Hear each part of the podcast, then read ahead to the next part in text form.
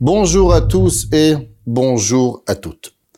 Laissez-moi vous raconter une petite anecdote qui m'est arrivée cette semaine et qui m'a fait comprendre énormément de choses. Baruch Hashem, à travers les services Torah Box, les services de Rabbanim, on a beaucoup de personnes qui nous appellent. Et cette semaine, il y a une personne qui m'a appelé avec une des plus belles questions qui pouvaient arriver. Un monsieur me dit, vous savez, monsieur le Rave, j'ai une question que mon fils m'a posée. Et un enfant de 7 ans, comme c'est marqué dans le verset, Veheshiv lev avot albanim, velev banim alavotam. Le verset nous dit qu'il y a deux façons de se rapprocher de Akadosh Baruch Il y a des fois des parents qui illuminent leur maison, et à travers l'illumination de leur maison en Torah, en amour, en affection, alors ils amènent leurs enfants à Akadosh Baruch à la Torah. Et des fois, c'est l'inverse. Ce sont les enfants qui ramènent leurs parents vers Akadosh Baruchou pour pouvoir y arriver. On ne connaît pas toujours comment une personne, elle va se rapprocher de Akadosh Baruchou. Le Mirtav Meliaou, il pose une question au Rav Dessler et il dit comment se fait-il qu'il y a souvent des couples qui ne faisaient pas Shabbat, pas Kashrut, malheureusement loin d'Akadosh Baruchou, et un jour ils ont un réveil. Un jour, ils se posent une question et ils se disent, mais pourquoi pas à la synagogue? Pourquoi pas manger cachère Pourquoi pas commencer à faire Shabbat? Pourquoi ne pas faire la pureté familiale? Et de même, ils arrivent et ils se réveillent et se rapprochent d'Akadosh Baruch Le Rav Dessler dit ce qu'on appelle Zechut Avot, qu'il y a dans le ciel un père, un grand-père, quelqu'un qui vient de d'une précédente génération et qui prie à Kadosh pour nous et qui dit s'il te plaît Akadosh Baouchou mon fils mon petit-fils mon arrière-petit-fils s'il te plaît sauve-le dans ce monde donne-lui la volonté de faire Akadosh Baouchou et le Rav Dessler dit que Akadosh Baouchou nous donne et nous envoie un souffle de vie nouveau gratuitement le Rav Dessler dit souvent, c'est pour ça que les personnes, elles sont tout feu, tout flamme, et elles commencent à faire Torah, mitzvot, maasim tovim. Et au bout d'un moment, elles perdent le goût. Le Rav Dessler dit, mais comment se fait-il qu'ils ont perdu le goût? Il dit parce qu'en vérité, c'était pas leur goût. C'était pas leur volonté de faire les mitzvot. C'était seulement par miracle d'un grand-père dans le ciel qui priait pour eux. Alors il leur donnait de la vie, il leur envoyait une carte de crédit avec l'envie des mitzvot. Mais au bout d'un moment, Akadosh Baruchou, il veut te tester. Savoir est-ce que tu es rentré dans le bain, est-ce que tu as envie de faire ces mitzvot, est-ce que tu as vraiment compris le message profond de la Torah, alors Akadosh Baruchou, il retire cette envie gratuite et il veut savoir si tu es maintenant prêt, toi-même, à vouloir faire cette Torah, cette mitzvot, se rapprocher de Akadosh Baruch comme il se doit. Un de nos grands maîtres, notre génération, le Rav Yaakov Meir Scherter. Il nous dit, vous savez, beaucoup de monde pense dans la Torah que nous avons et nous faisons, et nous faisons le service divin seulement parce que nous aimons. Beaucoup de personnes pensent que tous les rabbins, depuis un jeune âge, ils se lèvent à l'âge de deux ans. Ouais, papa, super, je veux cache-route, je veux Shabbat, je veux étudier, j'ai envie de passer toute ma vie. Erreur. Il n'existe pas, nous dit le Rav Yaakov Meir Scherter, une personne qui a grandi en Torah, qui n'a pas été testée sur ce niveau. Quel niveau? Il nous dit qu'en vérité, Akadosh Baoru, à un moment de la vie, ça peut être quand vous avez 18, quand vous en avez 20, ou bien quand vous en avez 30. Il n'y a pas d'âge, il n'y a personne qui peut savoir quand. Akadosh Baoru va juste décrocher la prise de l'envie. Akadosh Baoru va vous enlever, littéralement, l'envie du service divin. Et là, on va se retrouver, chacun de nous, avec une question. Est-ce que j'ai envie de se faire Akadosh Baoru j'ai envie de servir Dieu. Est-ce que j'ai envie de continuer Shabbat? Chacun de nous, nous allons avoir ces questions. Et au moment où une personne, elle peut être un énorme érudit, une personne qui peut connaître le Talmud, et il peut avoir cette question vital. Est-ce que je suis fait pour l'étude de la Torah? C'est vrai que j'ai appris 5 ans, 10 ans, 15 ans, mais aujourd'hui, je n'ai plus d'envie. Est-ce que je dois continuer à étudier ou bien trouver une nouvelle vocation d'enseigner, devenir mathématicien, devenir médecin, devenir plombier, devenir autre chose, photographe, caméraman, je sais pas, chacun avec ses, sa volonté qu'il a envie de faire. Nous dit le Rav Yaakov Meir Scherter, si la personne elle prend sur lui, elle décide de vouloir continuer le service divin que tu as envie ou que tu n'as pas envie, parce que c'est ça la volonté de Akadosh Baruch et que même que ça va être difficile de continuer sans envie, mais tu le fais, alors Akadosh Baruch te redonnera l'envie qui ne te partira jamais. Ça veut dire qu'on passe tous avec cette difficulté à un moment, à savoir est-ce que nous sommes dans la bonne voie. Est-ce que je suis quelque part dans un chemin de vie où véritablement c'est ça que je dois faire ou bien je dois changer de métier, changer de vocation véritablement pour pouvoir y arriver? Mais il y a une différente façon d'arriver à la Torah. Et je reviens à la question du départ où ce monsieur, son fils lui pose une question. Et lui dit, papa, papa, est-ce que tu es juif? Alors le papa lui dit, mais bien sûr je suis juif. Il dit, alors pourquoi tu mets pas une kippa? Alors le papa n'a pas vraiment de réponse, alors pour ne pas déranger son fils, il lui met une kippa. Le lendemain, le fils il vient et dit, papa, papa, papa, tu es juif? Il dit, oui. Il dit, alors pourquoi tu fais pas Shabbat?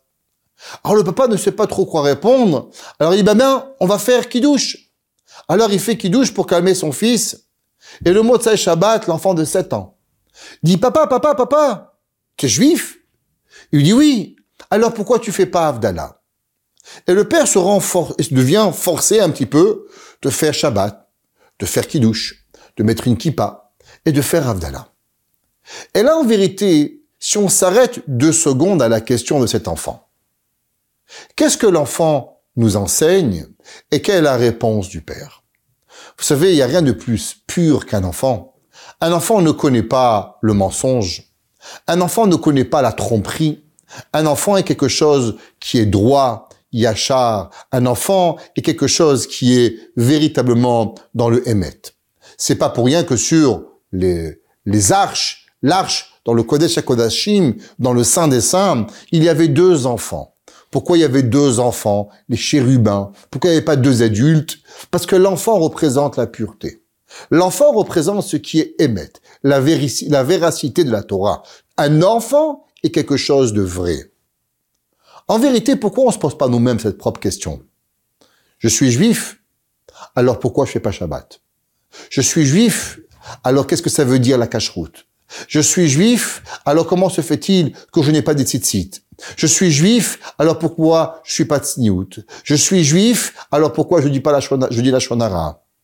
Qu'est-ce qui se passe? La réponse, elle est, c'est qu'on se pose tous cette question. Seulement de la même façon qu'on se pose la question, notre tête nous fait trouver des réponses qui sont fausses. Tout le monde connaît cette fameuse allégorie qu'il y avait un jour un homme qui devait beaucoup d'argent à beaucoup de monde. Et son meilleur ami vient le voir et lui dit, tu sais, A et B et C et Jean-Paul et Jean-Jacques viennent me voir et me demandent l'argent que je n'ai pas à le rendre. Comment aurais-tu un conseil, s'il te plaît, à me donner pour me débarrasser de mes créanciers? Alors son ami dit, ben regarde, quand les créanciers vont venir, commence à faire le fou, et tout le monde va venir, et il va voir que tu es fou, et au bout de quelques jours, le bruit dans la ville va sortir que tu es fou, et automatiquement, ils arrêteront de te déranger. Alors le premier créancier arrive, il se met sur la table, il commence à faire le fou. Le deuxième créancier, il va sous la table. Le troisième créancier, il ne lui répond pas. Et au bout de deux jours, toute la ville est en train de dire, le pauvre Shimon, il a fait une dépression nerveuse depuis qu'il a perdu son argent et automatiquement, il ne doit plus rien. L'ami qui lui a donné ce conseil, a lui aussi lui devait de l'argent. Et là, il lui dit, s'il te plaît, moi, tu me dois 1000 euros, tu voudrais bien me les rendre. Et là, le monsieur Shimon, il fait goulou goulou, boulou boubou. Il dit, dis-moi, c'est pas au vieux singe qu'on apprend à faire les grimaces, c'est à moi c'est moi qui t'a donné ce truc-là de faire le fou. Ne t'en sers pas contre moi. Nous dit le Midrash, pareil. Vous savez, à Kadosh Baruch nous donnait un cadeau. Un cadeau magnifique, qui est le cadeau de l'oubli. Imaginez-vous si on n'oubliait pas, à chaque fois qu'on se taperait sur le doigt, alors on garderait la douleur ad vitam aeternam. À chaque fois qu'on aurait honte, alors on garderait la honte, on pourrait plus jamais sortir. Imaginez-vous un enfant qui s'est fait mal, un enfant qui a eu honte, quelqu'un qui vous a blessé, la peine que vous avez eue, vous garderez dans votre cœur jour et nuit à chaque moment de votre vie. Eh ben, cette douleur, cette peine, cette souffrance que vous avez eue. Le plus beau cadeau qu'Hachem nous a donné, c'est l'oubli. Vous me faites honte, dans une seconde, eh ben la honte elle disparaît. J'ai mal. Qu'est-ce qui se passe que dans une minute j'ai moins mal? C'est mon cerveau qui me fait oublier. L'oubli est le plus beau cadeau que Kadosh nous donne. Et de temps en temps on se rappelle, on se dit, hé, eh, hé, t'es juif, fais Shabbat. T'es juif, fais Kacher. T'es juif, fais Tzniut. T'es juif, va étudier la Torah. Fais ta tfila. Remercie Akadosh Baruch et là, qu'est-ce qu'on dit? Ouais, ouais, demain, c'est pas grave, je vais oublier. Et on se, on utilise notre cerveau pour oublier nos responsabilités. Nos enfants sont là pour nous rappeler nos responsabilités. Pourquoi un père a des enfants? Pourquoi la Torah demande à un père et une mère, d'après la Torah, d'avoir minimum deux enfants? Ben les enfants, ça représente une seule chose, la responsabilité. Qu'est-ce que ça veut dire avoir un enfant? Avoir un enfant, ça veut dire que vous avez décidé aujourd'hui que vous allez être papa et maman, Bezrat Hashem, que votre vie, elle est secondaire par rapport à la vie de quelqu'un. Tu ne mangeras seulement après que l'autre aura mangé. Tu auras dormi seulement après que l'autre il va dormir. Tu seras heureux seulement quand l'autre il sera heureux. Tu seras habillé seulement quand ton enfant, ta fille aura un pantalon et une chemise. Tu seras plus jamais prioritaire dans rien. Tu décides que dormir n'existe plus, manger n'existe plus, vivre n'existe plus, parce que ta vie maintenant, elle va être dépendante que le bonheur, la joie, la santé de quelqu'un d'autre qui n'a pas la force de pouvoir s'en occuper. Un bébé ne peut se couvrir. Un bébé ne peut manger. Un bébé ne peut dormir pour X et Y raison. Et notre responsabilité de pouvoir et de devoir l'apporter à se nourrir, à se laver, à se changer, à s'endormir, à grandir de la meilleure façon qu'il puisse. C'est quoi l'antidote du Yetzerara? Le Yetzerara veut nous enlever nos responsabilités, veut nous faire par tous les moyens oublier la raison pourquoi nous sommes ici-bas dans ce monde. La façon comment le monde, Akadosh Baruch a créé pour que l'homme y visualise au quotidien qu'il a des responsabilités. J'ai jamais vu une maman ne pas se lever quand son bébé y pleure. J'ai jamais vu un papa dire je suis fatigué, je vais pas travailler, ben vous crevez de faim. J'ai jamais vu un papa ou une maman dire eh ben les enfants, vous n'allez pas vous habiller, vous allez vivre tout nu.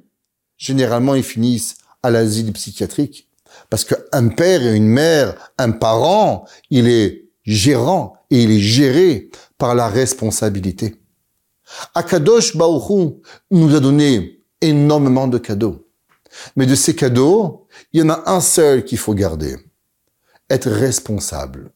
Pas seulement être responsable de nos enfants, pas seulement être responsable de notre communauté, pas seulement être responsable de notre époux, mais d'abord être responsable de notre âme. Nous sommes mélangés entre un corps et une âme.